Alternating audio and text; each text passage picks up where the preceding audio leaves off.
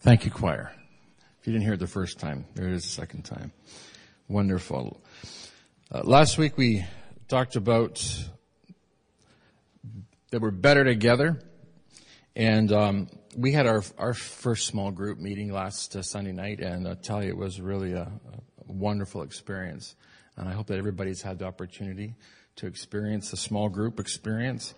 And we learned that that we're better together. God hates loneliness, and so we um, we learned that back in Genesis chapter three or chapter two, pardon me, when Adam was all alone, God said it's not good for man to be alone, and so He gave Adam a partner. We're better together. Well, today I want to talk to you about reaching out together, about sharing the love of God with others. We um, in this 40 days campaign want to deepen the sense of community within our own church family, and we want to deepen the sense of love within our church family. Now, everybody knows that none of us needs a hundred friends. In fact, you can't you can't maintain a hundred friendships. How many know that?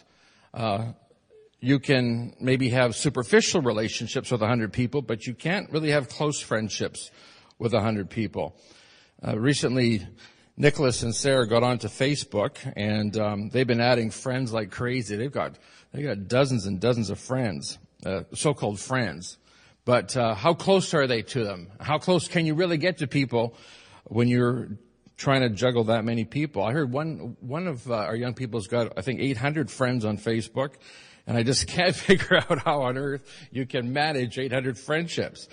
But here's what you do need. You, you do need three or four or five or maybe six people that you're close to that are really there for you. And the, and the tragedy is, friends, that um, most people today don't have a single intimate friend. I, I, I'm amazed at how many people that I know that don't have a single intimate friend, somebody that they can pour out their heart to, somebody who's looking out for them. And maybe, maybe you're that person today. You don't, you can't say that you really have even one close personal, intimate friend. Well, this is what the 40 Days campaign is all about. It's, it's about helping you find intimacy and friendship, uh, especially in the family of God. And we want you to move past the place of, of just having acquaintances in church and get, getting you to the place where you're connected and you feel, yeah, these people are my friend. They love me. They have my back. They're looking out for me. So today what I want to do is we want to talk about the fifth purpose in our life, and that is that God has made you and I for mission.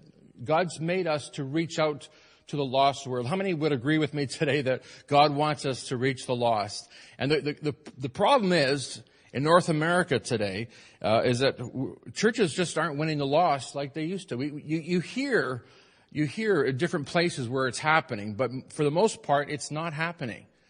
When I was growing up at Calvary Temple, Pastor Barber was my pastor. Every Sunday night we had what was called an evangelistic rally. And um, when I was very young, oftentimes those Sunday nights with a lot of people. It was amazing. And it kind of dwindled out over the years, but almost always there was somebody coming to Christ. There are people coming to Jesus. And, um, through the years, through the, through the centuries, you look at church history, you'll discover that there's not just one way to win people to Christ. There's different ways, different methods that have been employed. Now the, the thing is this, it's not, it's not which method is the best way to, to win people to Jesus. The question is this, is are you winning someone to Jesus? It doesn't have to necessarily be an altar call.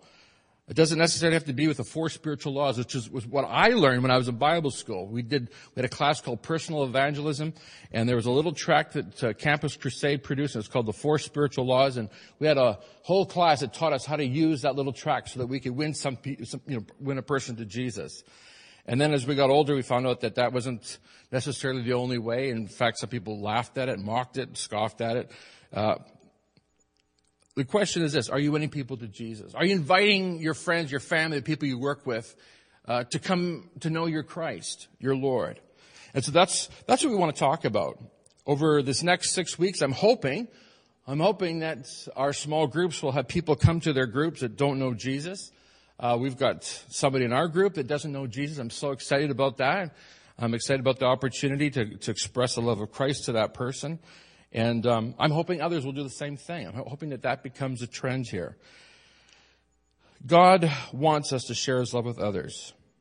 Now, why does he want us to do that? Well, very simply, uh, we, we talked about it last week. We said God is love and God wants everybody in his family. How many know that today? God wants everybody in his family. God never made a person he didn't love. God never made a person for, uh, for that uh, that Jesus didn't die for. God never made a person that he didn't have a purpose for. And so we want to discover that. We want to discover a way to lead people into that relationship with Christ where they can hear the good news where they can experience Christ. I want to show you a quick little video clip. No video clip? Not. You could speak, Reese. It's okay. The projector's dead. Oh, it's dead today. Well, lovely, lovely. Okay, now you're going to have to get your pens and papers up and pay close attention here. So we won't have that video clip. So what, what I'm going to share with you right now, if you've got your Bibles, take them, uh, take them and turn to Philippians chapter 1. Philippians chapter 1, and looking at verse 27b, and it says this, you are standing together side by side with one another with one strong purpose, and that is to tell the good news. You're standing together side by side with one strong purpose, and that is to tell the good news. Now it's interesting, the apostle Paul, as he's speaking to the Philippians, he, he, the people lived in Philippi, he's saying to them, you're not doing this alone. We're, we're doing it as a team. You're winning people to Christ together.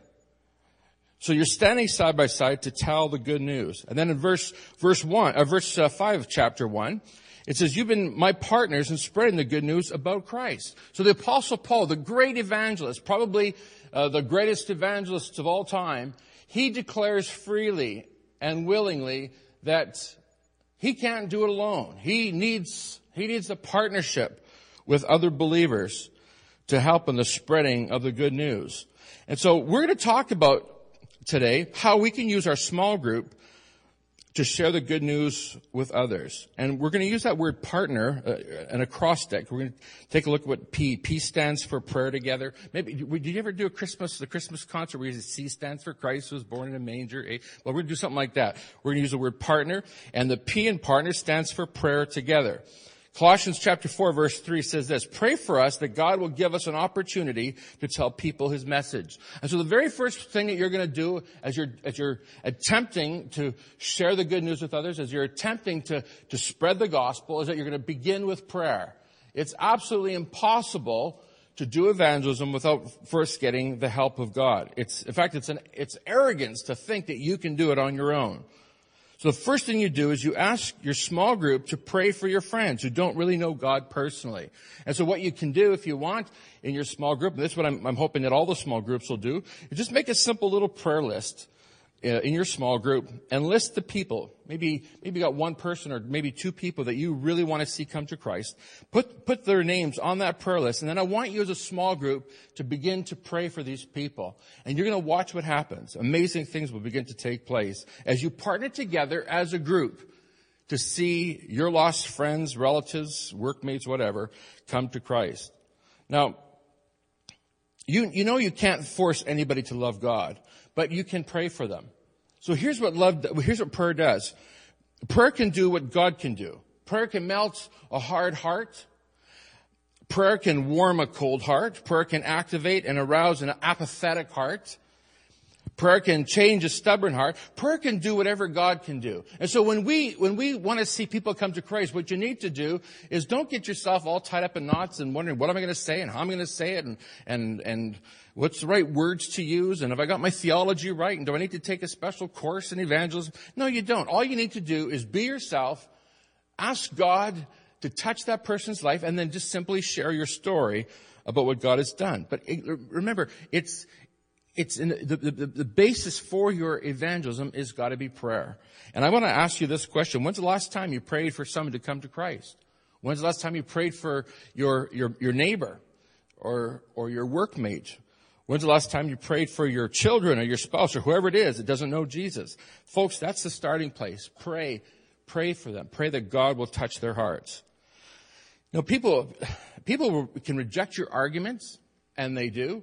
I think that um, one of the courses we took in Bible school was a course called apologetics, and it was all about how to convince people that God is real and that Christianity makes sense and Christianity is true. I don't care what kind of an apologist you are. You can be a lawyer with the most incredible debating skills. But if a person's heart is heart and doesn't want to receive Jesus, there's, it doesn't matter how intelligent or how brilliant you are. You're not going to win them to Christ. But God can break through where you can't break through. And I've seen some of the most powerful evangelism happening not through the brilliant professor types that, that, uh, that are good at apologetics. I've seen it happen through people who just simply love Jesus, just, just regular people like you and me. So people, people can reject your arguments. When it comes to, to prayer, God gets through to the heart in ways that you absolutely cannot. So what happens when you pray? An amazing thing happens when you begin to pray for people that don't know Jesus. You become very aware. Write that down somewhere. Prayer makes me aware. You begin to be aware of the people you need uh, in your, in your life. You, you begin to recognize their needs. You begin to recognize the struggles that they're going through. And suddenly, you become the answer to your own prayer because you're going to be praying, God, give me an opportunity to really show these people the love of Christ. God, give me the opportunity to, to, uh, to really love them. And God's going to say, okay, look at, look at that need. Here's your opportunity to move in there and show them your love. There's a, a kid on my street who, um, who he was actually lived on my street. He was also in my class in, in grade school. And it was just about the time that I received Christ into my own life. And um, I, God put within, within, my heart a love for this kid. His name was Lawrence. And um, Lawrence was backward. He was quiet. He was shy. He was always the butt of jokes. Everybody used to make fun of him and laugh at him. And uh, God put within my heart a love for him. And, and, um, and I, I wanted to share with him the love of Christ. And so, you know what happened is, is this. I began to pray. And then God said, Alan, this boy's biggest need right now is just that he's someone like him and be his friend. And so that's what I did. I, I became, became his friend and I just talked to him, was nice to him. I, uh, at recess time would, would do whatever you do on the playground or whatever, grade, grade five, grade six. And then one day he said, I like, I'm having a birthday party. Would you come to it, please? And so sure, I said, I'd, I'd be glad to come to your birthday party. I came to his birthday party and you know what? I was the only one there. I was the only friend he had. I was the only one that was there to show him God's love. Now, I want to tell you something right now, folks. There's people in your life right now. You begin to pray, and God's going to open your eyes to their need. And you're going to be shocked and amazed at just how hungry people are to be loved. And God wants to use you, and He wants to use me to show people that love. And because I was because I was open to being kind to this, this kid, he came to know Jesus as his Lord and Savior. And not just him, but his whole family. All because of prayer and noticing the needs of people around me. How many people do you know right now that don't know Christ? And I can guarantee you that that person that doesn't know Jesus in your life is, is a person that's got needs, has got got problems, got concerns, and God may just want to use you to do that. So I'm going to encourage you, make a list of people in your life that don't know Christ, the people that you can win to Christ. The second thing I want to point out to you this morning then, so the word partner, we did P. P is for pray together. A in partner is to appeal to common interest. Look what it says in 1 Corinthians 9, 22 to 23. Paul says this to the Corinthians.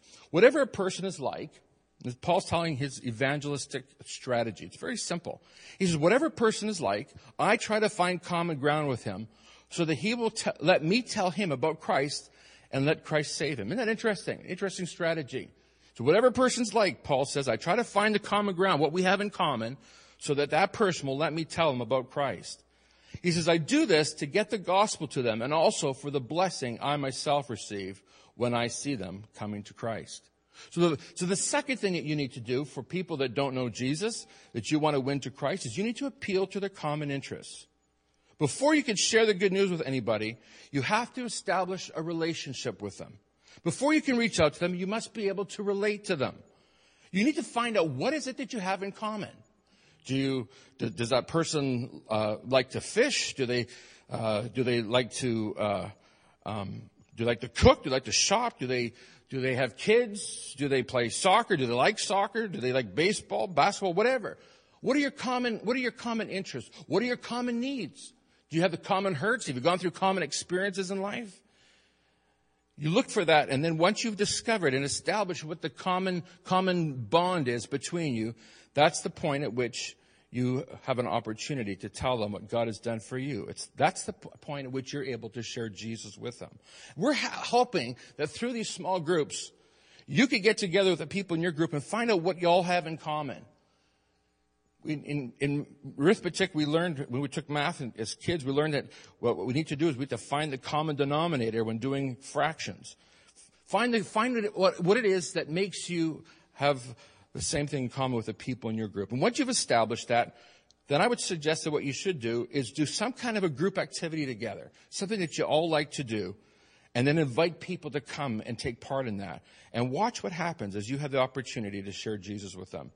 I was recently, um, recently heard about one small group that that happen to love football. They all love football. So what they do is they all buy season tickets and then they chip in together to buy two extra tickets. So that whenever they go to the game together, they can always invite two people that don't know Jesus. And so they, they, they would do this like every, every season. And every season, they would have people come to Jesus because they made the, they made the common connection. They established a common ground. And then from there, they were able to share the Christ with them. I know another group, another small group. They, they love to get together and hang out. Uh, and I'm not talking about the small group meeting now. I'm talking about socializing after the small group. And what they do is they do a thing called Master Wing Theater. You've heard of Masterpiece Theater? Well, this is Master Wing Theater. And what they do is they get together, get a movie, and, and heat up some, some hot wings, invite a few friends together, people that don't know Christ, and together they socialize. And based on what? Based on the fact that they've got common interests, common experiences. And on that basis, they're able to share Christ. That's what we're asking you to do in your small groups. We're asking you to find common ground. And on the basis of that common ground, invite others in. And on that basis, after having established a relationship with them, then you can share, share your faith. The R in partner is reach out in love. Reach out in love. In 1 Thessalonians 2 8, it says this, because we loved you, we were happy to share not only God's good news with you, but even our own lives. And so the, the next thing, you reach out in love. Why? Because you have the right motive in reaching out to your neighbors and friends. Jesus said, love your neighbor. How? As yourself. And when you do that, my friends, people know, people know that it's the genuine article. It's a real thing. You, have heard the old cliche, people don't care what you know until they know how much you care. People don't care how much you know until they know how much you care. So everything that we do has got to be out of love. People got to sense how much we care. Well, why are we doing this? Why are we even talking about reaching out to our community? Why not just focus on us and just be a happy little church and, and, and not, not try to reach out to people that don't know Jesus? Like, I know there are people that would rather us just sort of focus on ourselves and, and just be a happy little congregation and not, not, not drag in other people who, who are not like us. I'll tell you why we, we, we can't live that way, friends. We can't live that way because God has called us to go into the world and share Jesus with the broken, the lost, and the hurting.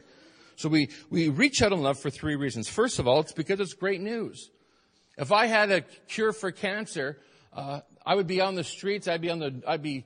I'd be uh, calling the newspapers. I'd be on the radio, on TV, anything in any way I could. I want to get that good news out. I've I've got great news for the world. Folks, do you understand there's something, there's, there's, a problem far greater than cancer or AIDS or, or any of the other uh, pestilences or scourges of our, of our nation, our society? And that is sin, a heart that needs Jesus. And so God's called us to reach out in love and to share this good news with the world. This good news that people can live forever with Christ, that they can have purpose in life and that they can have eternal life. Now, what is this good news anyways that we're talking about? Very simply, very quickly, for those of you who forgot what the good news is, the good news is that you are not an accident. You're here today not by accident, but by God's design.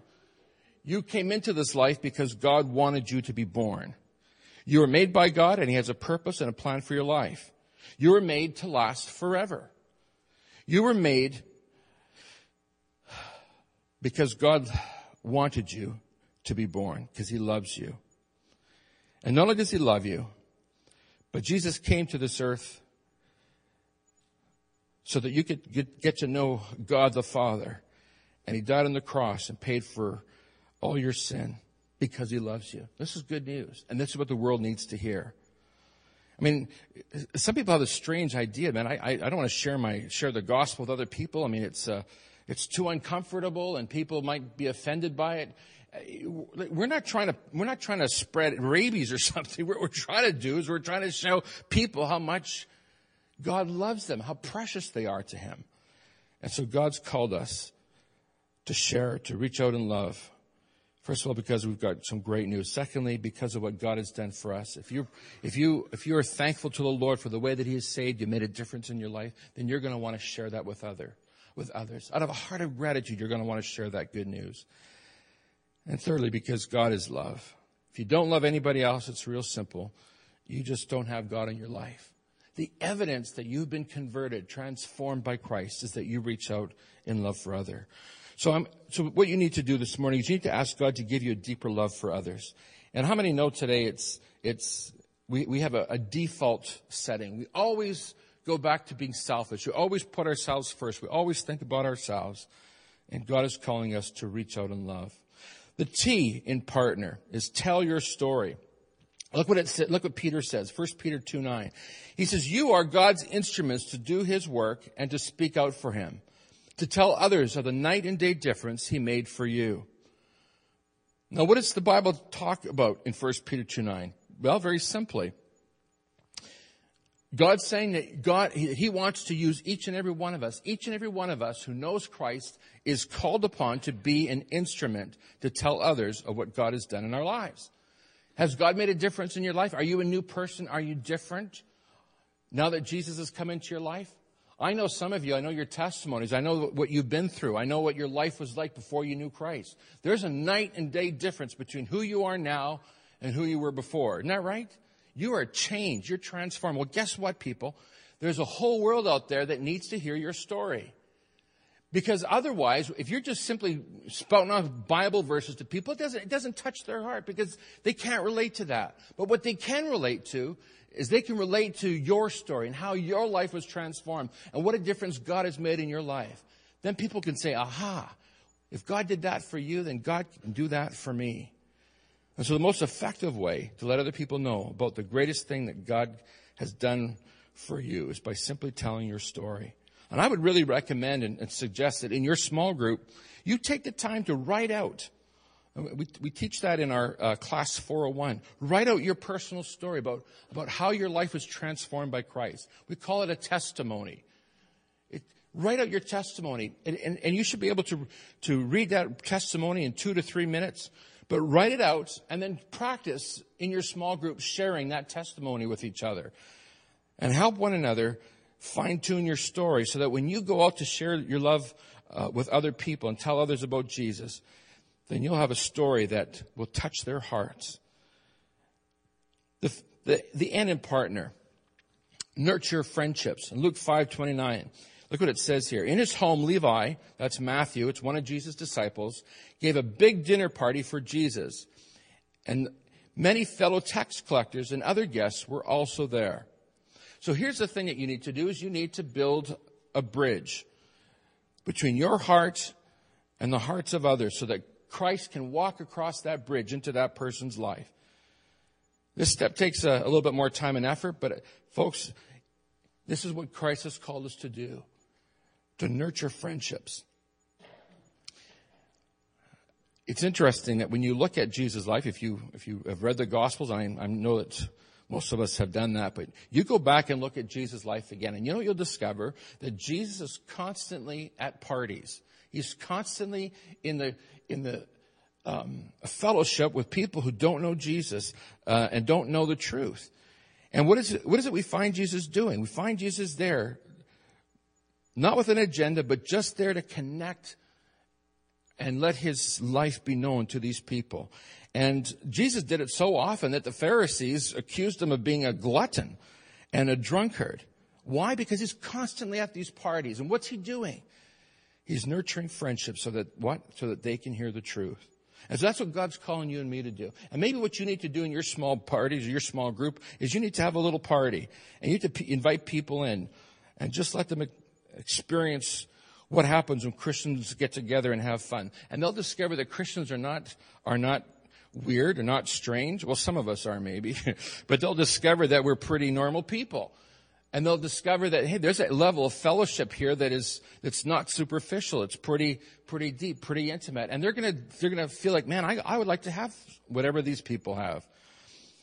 What's really cool about where we moved to is that on either side of us, we've got Filipino families, and I can tell you that nobody knows how to party like the Filipinos.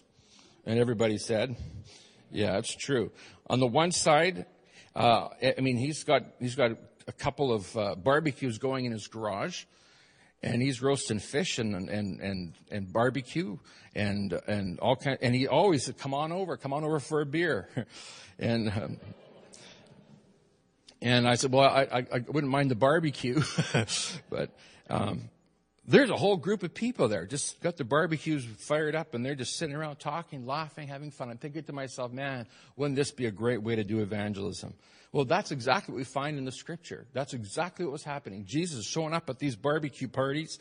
They're, they're, they're just sitting around having fun, talking, visiting together. And that's exactly, friends, what God's called us to do. He's not called us to be isolationists, where we just isolate ourselves there, put up a great big wall, and, and the world won't touch us. Jesus calls us not to be of the world, but to be in the world, where we can be salt and light. Back a few years ago, Janet and Denny took us to a Chinese restaurant out Pembina Highway, and we had for the first, for my first time anyways, uh, a sea bass. Anybody ever had sea bass? It's delicious fish. This is a fish that comes out of the sea. Now, I, I, I tasted this fish and, um, I thought, man, it's not salty at all. You would expect that a sea bass would come out of the sea, would, having lived in, in salt water all of its life, would be salty. But guess what, folks? I had to put soy sauce on that. I didn't have salt and pepper there. Had soy sauce. Put lots of soy sauce on it because I love that salty taste. That fish had lived its entire life in the seawater and salt water, and yet I still have to put salt on it to, to, to bring it to a place where I like the taste of it. Now, what's going on here? how, how is it that a fish living in the sea in, in salt water could be fished out, cooked, put on a plate, and yet there's no trace of any salt taste? I'll tell you what it is, folks. It's called insulation. That, that, that animal, that little fish, it's got a, it's got a skin on it that insulates it from the sea. And you know what? That's exactly what happens with so many of us as Christians. We are, we are in church all the time and, and we never are in the world and we never, we never make a difference in the world that we live in. And so I'm going to encourage you to begin to nurture friendships. Bring a friend to your group. Plan a party so that people get to know Jesus. The Ian partner is expect God to act. Back in the 19th century, Mr. Spurgeon, one of the great preachers of his, well, the greatest preacher of his, of his generation and of that century, would preach up to, up to, to up to 10,000 people at a time. He had a young man come to him one day and said, how is it whenever you talk to people about the Lord, they always tend to open up their lives and they tend to accept Christ? And he said, but you know, when I talk to people about the Lord, he said, nobody's interested. Nobody comes to Christ. What's wrong with that? And Spurgeon said, well, young man, you don't expect people to come to Jesus Christ every time you talk to them, do you? And he said, well, of course not. And Spurgeon said, well, that's your problem. That is your problem. You don't expect them to come to Jesus. Now, I want you to know something today. In Hebrews 11 verse 1, it says this, faith is being sure of what we hope for and certain of what we do not see. If you don't expect the people that you're trying to win for Christ to actually come to Christ, then they won't. But if you believe, if you trust, if you, if you have faith in your heart that that person that you're inviting to your small group or that person that you're trying to win for Christ will actually accept Christ, then guess what will happen? God will begin to work, move and work in mysterious ways. Because, uh, listen to me, the Christian life is lived out by faith first and foremost. The Bible says that without faith, it's impossible to please God. And so the way that you and I are going to please God is by acting in faith, believing that the people that we're trying to win for Christ are actually going to come to Christ. You need to expect God to work and, and don't give up. Hank has told me about some of the people that he's tried to witness to and been frustrated at times because he's invited them to church. They say yes, they don't show up. And Hank's not the only one who's had that experience. Some of us have had that experience. I've had that experience. But The Bible says don't give up. Expect him. Expect him to come to the place where they'll finally say, yes, I believe.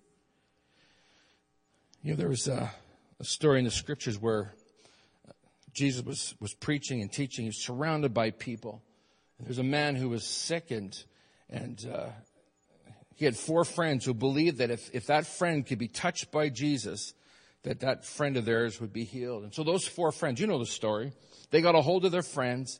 They tore, they, they figured we can't get to Jesus. So what they did is they climbed up on top of the house. They, they tore a hole in the roof of the house and lowered the guy in so that Jesus could touch them. Jesus looked at these friends and said, you know what? It's because of your faith.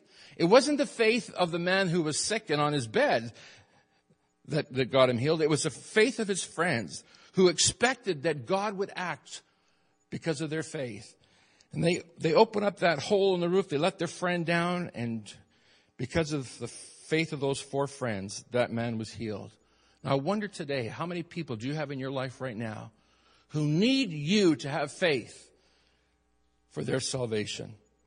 Some of you have got children, have got a spouse, you've got grandchildren that don't know Christ, and you've, you found yourself giving up lately. You've given up on them, you don't, you haven't been praying like you used to pray. I'm going to encourage you. Get back to the place of faith where you believe that God will act. Now, finally, the last point, the R in partner, is this represent Christ with your lives. In Colossians 3:17, Paul says, Whatever you do or say, let it be as a representative of the Lord Jesus. Represent Christ with your life. The Bible says, whatever you do or say, let it be as a representative of Christ. And I'm going to ask you this question right now. When people look at your life, do they see Christ?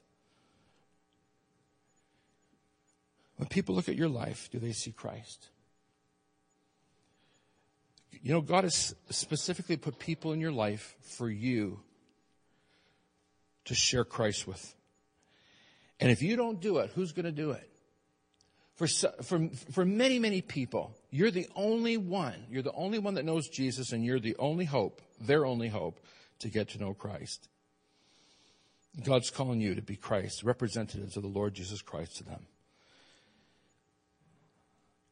Would you bow your heads with me, please? Father, we, uh, we recognize our responsibility and our calling to go into the world and make disciples. Your, your word's clear about that. And the wonderful thing about Christianity, about the church, is that we, um, we don't have to do it alone. We've, we can do it together as a, as a team, as, as small groups, as partners.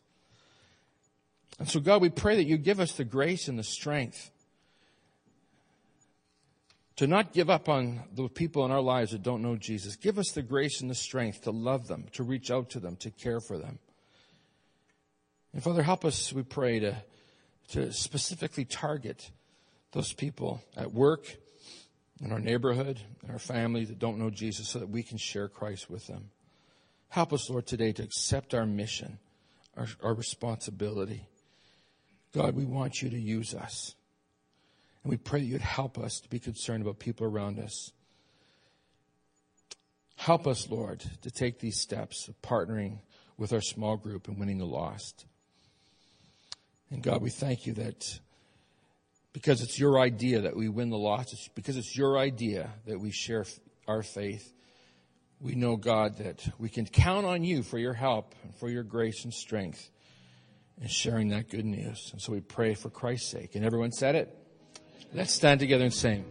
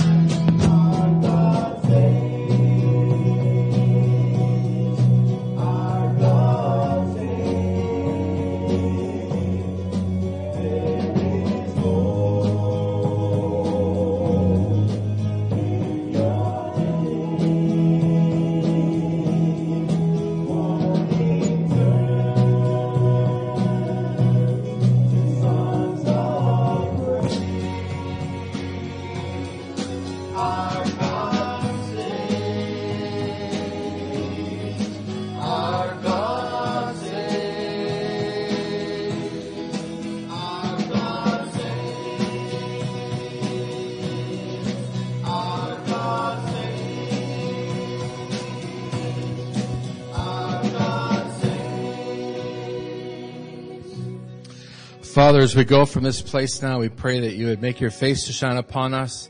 Give us a heart for the lost. Give us a heart for those who don't know Jesus.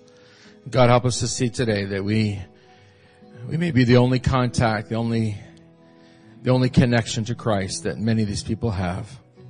Use us in the context of our small group, Lord. Help us to share together the, the burden, the responsibility of telling others about Christ. And we pray this in Jesus' name. Amen.